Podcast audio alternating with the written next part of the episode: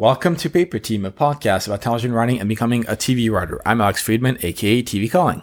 And I'm Nick Watson on Twitter at underscore NJ Watson. And today we're going to be talking about branding yourself as a TV writer. We'll explore how you can understand yourself as a person, as a writer, and as a brand. In short, why do you write what you write? Say it three times really fast. Why do you write what you write? There it is. All right, welcome back to our paper scraps segment. And first up, we have a little news or, or foreshadowing of news. Yeah, it's an announcement about an announcement. We're going to have some major breaking news announcement in two weeks on PT 88.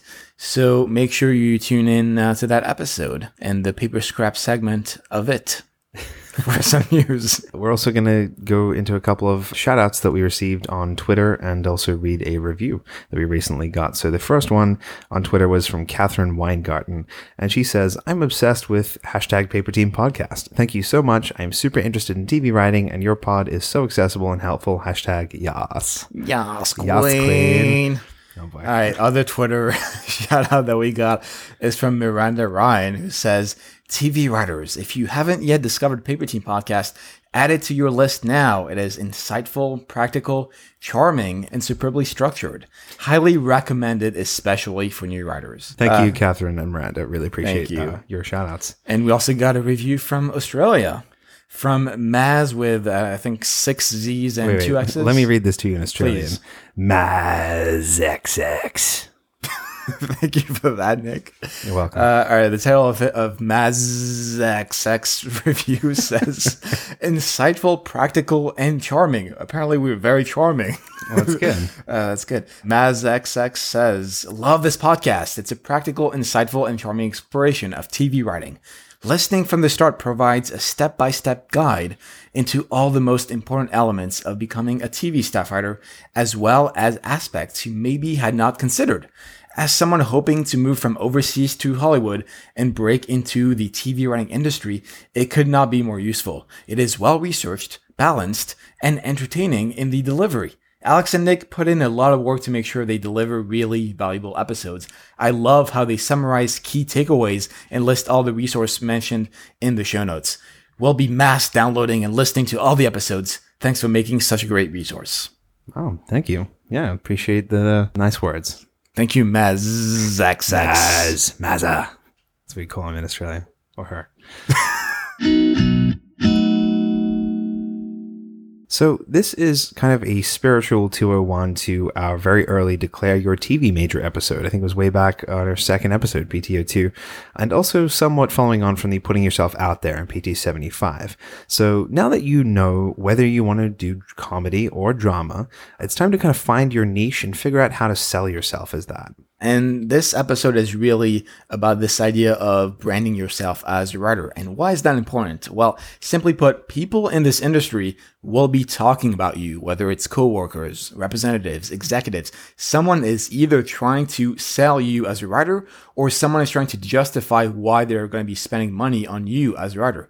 And in fact, showrunners hire you on the TV staff, not just because of your samples, but also because of your own personal background. So we want you to drive that conversation about you and for you to ask yourself, how do you want other people to talk about you? I'm saying you a lot, but you get the point. Well, there are two sides to that question. The first one is who you are as a person, and the other one is who you are as a writer. So let's first take a look at you as a person and understanding what you can bring to the table on a personal level. So, at its most basic level, understanding who you are as a person is important because it's going to help you to know what it is that makes you, I guess, diverse in the broadest sense of the word in terms of diverse point of view and background and experience. And speaking of experiences, I think your unique ones are going to help a lot, right, Alex? Knowing those experiences will help you determine what is something only I can provide in a writer's room. So, a lot of shows with specialized topics want those talented writers with unique professional experiences in the rooms. So if you're a veteran or work in the military,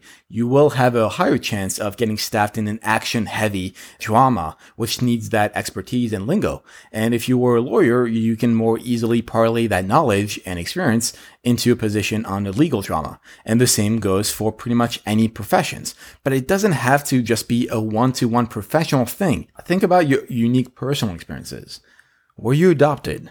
Are your parents divorced? What is your greatest personal failure? How close are you with your family? When did you last cry in front of another person?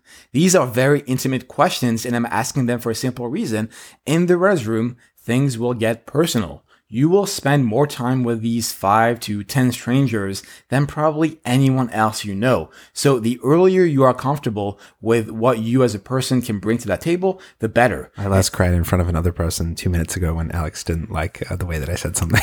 Yeah, paper tears. It's going to be our, our, new episode. But it doesn't mean you will have to define yourself by these experiences. I'm talking to you, Nick. You don't have to define yourself by that time you shed a tear in front of me. It's, it's all it's all good. Or that you will be forced to share those experiences with other people. It just means that you, as a real hero and real human being, have to be confident enough to tap into those moments, either in your scripts or in person in those rooms or even in those meetings. So honestly, if straight white Midwestern bros can do it, you can too. No offense to your straight white Midwestern bros listening to us today. so, another thing aside from those unique experiences are your passions and your interests and your hobbies. These are going to help set you apart.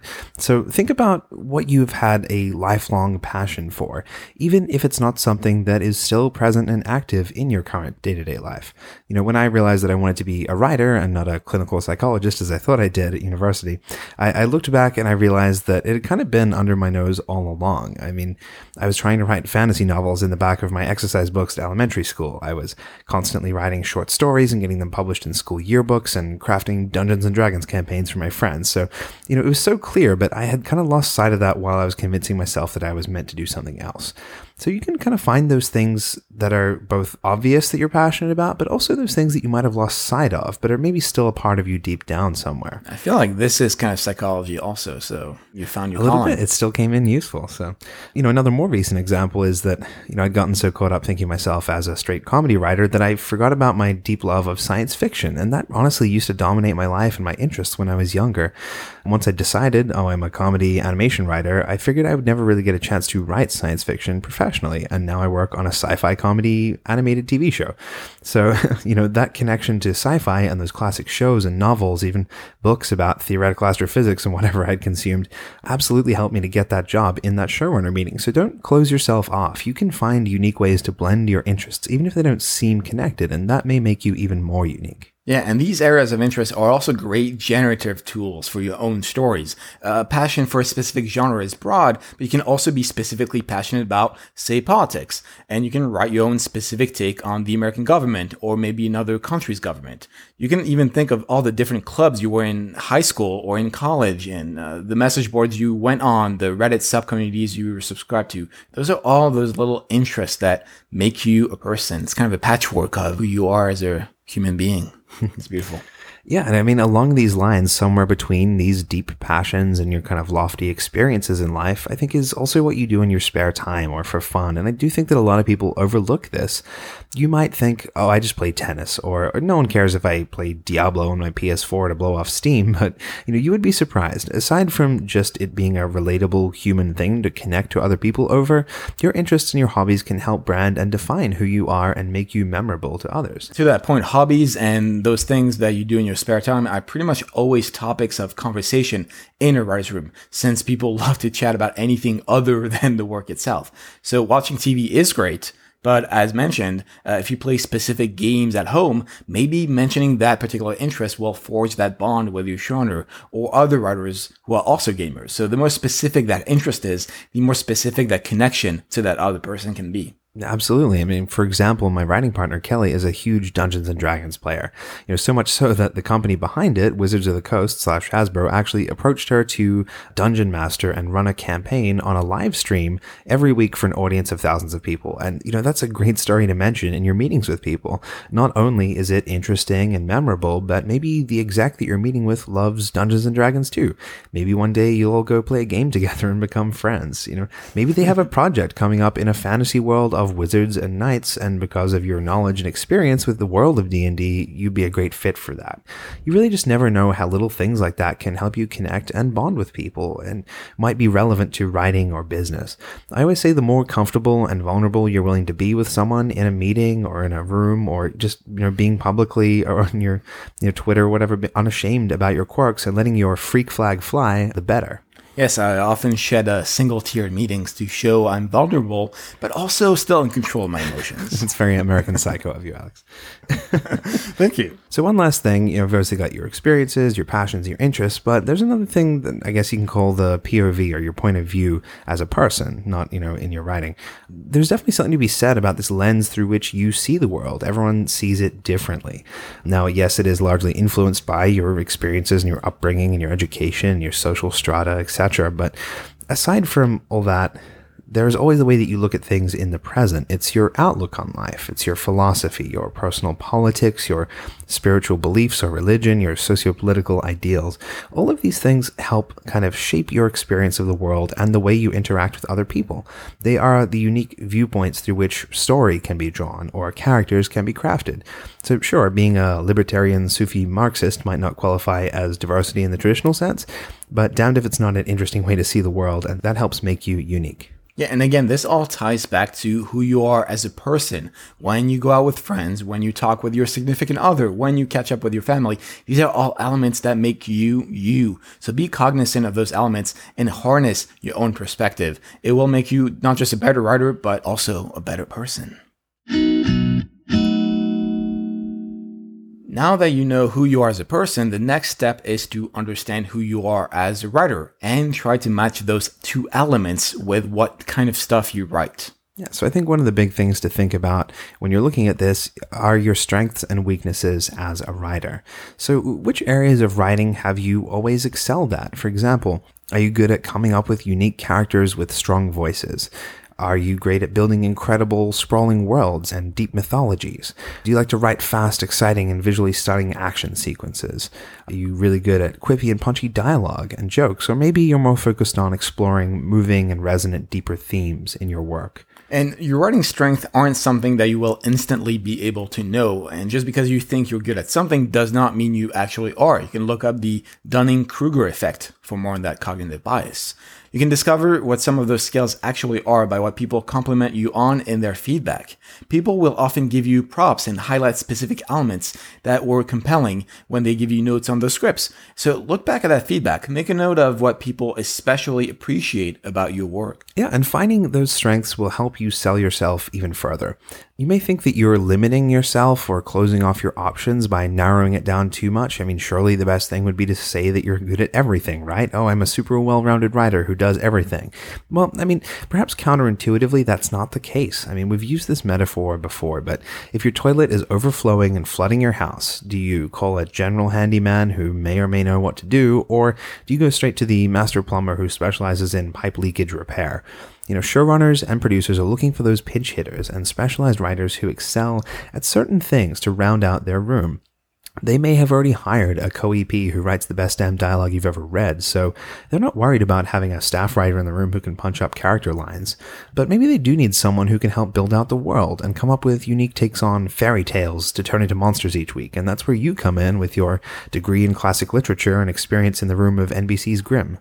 Yeah, I would also say to be proactive and look at those TV shows currently on the air to judge what you can bring to that room. So you can ask yourself, what would make me perfect to write for that specific show? Maybe you want to work on The Flash because, well, you know everything there is to know about DC Comics. But as Nick mentioned, truth is they already have those specialists on staff. So it isn't just about your knowledge base, which anyone with enough time can build really, but what is your angle to that knowledge? So it turns out maybe you can also write amazing stories about the awkward transition to adulthood for whatever personal reasons in your past. Well, that can be a great thing to highlight in that meeting, since for most of those CW shows, this is their bread and butter.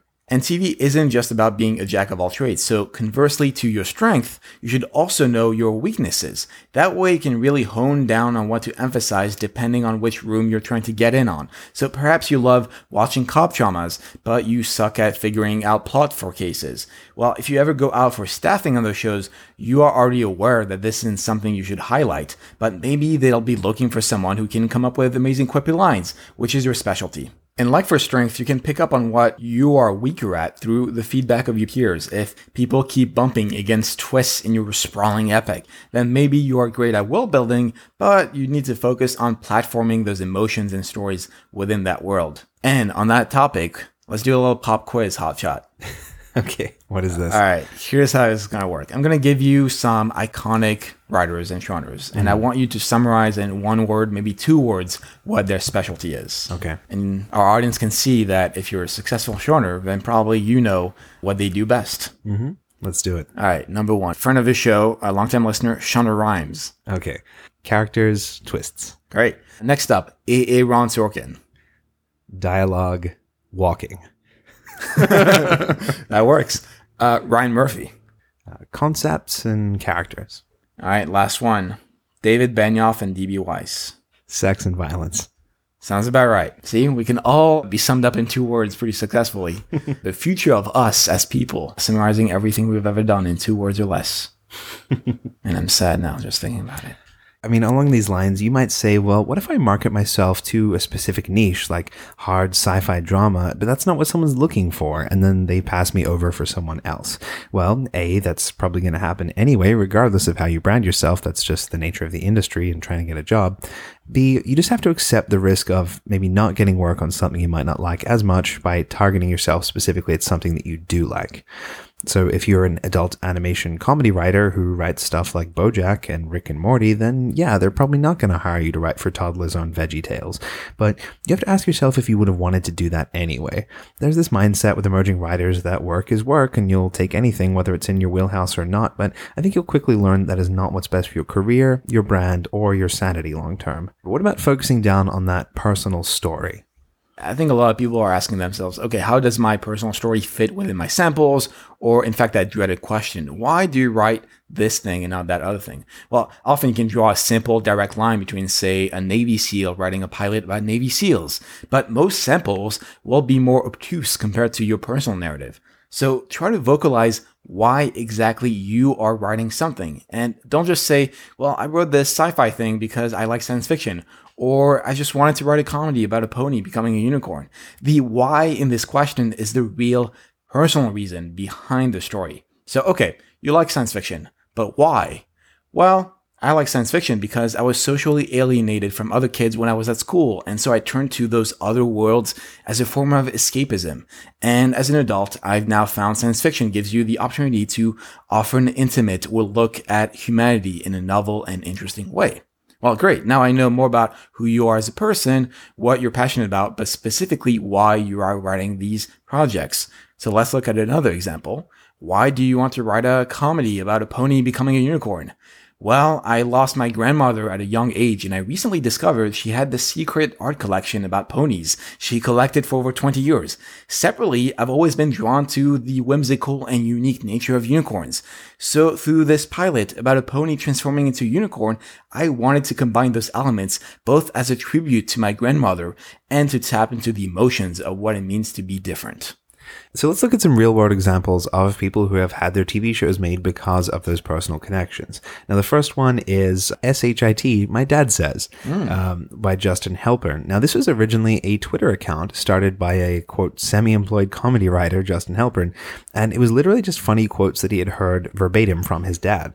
Then it kind of blew up online and got retweeted a bunch, and from that, he got a book deal, and then they turned that book into a sitcom on CBS. That quickly got canceled. True, but he got a show, and that's more than most Not us. bad. So, you know, is this going to happen to everyone? No. But even if he didn't get all that crazy success, it still would have been a great thing for someone to point to online and promote themselves and their comedy. You know, I run a satire website called The Salmon Pages, and several of the folks that I write it with have been approached for meetings or for work just from people having read and enjoyed that publication and the articles they wrote.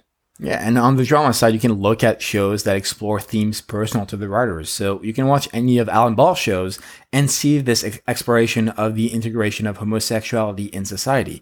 Uh, Six Feet Under features a closeted mortician and funeral director whose partner is this buff African American cop who's angry at him for staying in the closet. True Blood is in many ways an analogy for gay integration. The opening credits features a sign stating God hates fangs. That's amazing. yeah, the pilot speaks of vampires coming out of the coffin and seeking acceptance in society. It's not very subtle, but it's there. And Six Feet Under, of course, is also an exploration of grief. When Alan Ball was 13, his sister died in a car accident while she was driving him to a music lesson. Two years after that, his dad died, and in between, a grandfather, a grandmother, a great aunt. There's this whole interview I will link in the show notes of Alan Ball discussing his own relationship with funeral homes, and that obviously influenced Six Feet Under in many ways. Yeah, I mean, each episode of The Goldbergs is literally inspired by an incident, or I think even a home video recording from Adam F. Goldberg's life. Now, Adam Goldberg was a working writer for 10 or 15 years before he got this show, but you can bet that a large reason that his show was greenlit was because of how uniquely him it was and how literally he could be the only one to tell these stories. You know, network executives have hundreds of seasoned TV writers and producers come in every year to pitch them shows, and only a handful of them make it to pilot, let alone series, let alone long running smash hit series with 100 plus episodes. So his personal connection to the show is what makes it work. Now, this might sound odd, but the more specific and personal something is, sometimes the more universal and relatable it becomes. You know, we identify with what he went through and the similar experiences that we've had in our lives. So, linking who you are to what you write and explaining why you write what you write are questions you will be asked in general or staffing or shorter meetings. So, connect those dots between who you are as a person and what stories or skill you bring to the table. It's kind of all a chicken and egg situation at the end of the day. If you already have samples and are just learning about yourself, then you can reverse engineer your scripts and figure out what makes them unique to you. On the flip side, if you've been vocal about your unique personal stories, then perhaps these are ripe emotions to channel in interesting scripts. Right, and obviously, not every pilot you write can be or should be uh, a memoir of your upbringing or the specific details of your life experiences, but there should always be some form of personal connection between what you have written and you as a writer. Maybe it's finding the inspiration for a character in someone you knew, or a story created from a what if scenario, like what if something different had happened that time you got lost in the woods as a kid? You know, whatever it is, just find a way to make it unique and personal to you. So now that you understand who you are as a person and who you are as a writer, we're going to talk a little bit about selling and branding yourself. So if you've kind of taken our advice in all these previous steps, now you're not just a writer. You're not just a drama writer. You're perhaps a horror thriller genre drama writer who specializes in world building and exploring themes through the metaphor of fantasy worlds because of your background growing up as the daughter of a professor of occult studies and that you used to be a practicing Satanist. Yeah, been there, done that. Haven't we all? I mean, but it's much more interesting than just, oh, I'm a drama writer. You know, 100%. now someone knows exactly who you are and how you could potentially be of a benefit to them as a writer. then the next step is to brand yourself and put that out into the world. And of course, the first element to use once you know who you are is social media. And unless you already have all those connections and are getting all those meetings, you should probably be on social media. I know we all hate Facebook, but this is not about sharing your private life or what you had for breakfast. This is about curating what you want people to see about you, which hopefully you figured out by now. So if you want to be known as the ultimate writer of detective stories, maybe you can tweet out comments that relate to detective stories or reviews of noir stories or interesting insights on crime stories. Mm. At the same time, I think it's super important to be genuine about it too. You don't want to seem like you're very thinly just trying to promote yourself or do this because you might be getting something out of it. For example, only ever posting about your competition wins or retweeting people's compliments that they've given you or listing your log lines or something. So, you know, try to offer something that's valuable to other people too, whether that's jokes or humor or interesting discussions or fun photos or links, whatever that may be. No one's going to follow an account, whether it's Facebook or Twitter or Instagram, that is 100% see through self promotion and narcissism. Yeah, and you can always emulate writers you do admire or respect already. Follow them online. What do they talk about? Do they share advice about the craft or do they comment about politics? Do they tweet out jokes? It also doesn't have to be about a strictly personal account. A lot of people have their own Facebook page, which is a separate thing from their Facebook profile. Take a look at our Facebook page for Paper Team with TV Calling. And if you're more on the visual side, think about Instagram, Snapchat, YouTube. And no, you do not have to be a full-time YouTuber, but you can still showcase your visual talents in new and interesting ways. Look at how Will Smith and The Rock are curating their own images online. And still on that social media track, you have to establish that online presence outside of the Twitters of the world. Open an incognito window right now in your web browser and look up your full name. What websites are popping up? What do people see when they Google your name? You're being Googled by everyone you meet, even Nick. I always Google him every single day. Uh, it's great. So make sure you have control over what those people see of you online. And one way of doing this is to essentially build a basic personal website or blog under your own full name. Purchase your name as a domain name and have either a static page or a dynamic blog under your own name. It's pretty easy to get that first or top result for your name, who you are as a person in Google as long as you have that actual website and that actual domain. Honestly, it can be as in-depth or as cursory as you want it to be.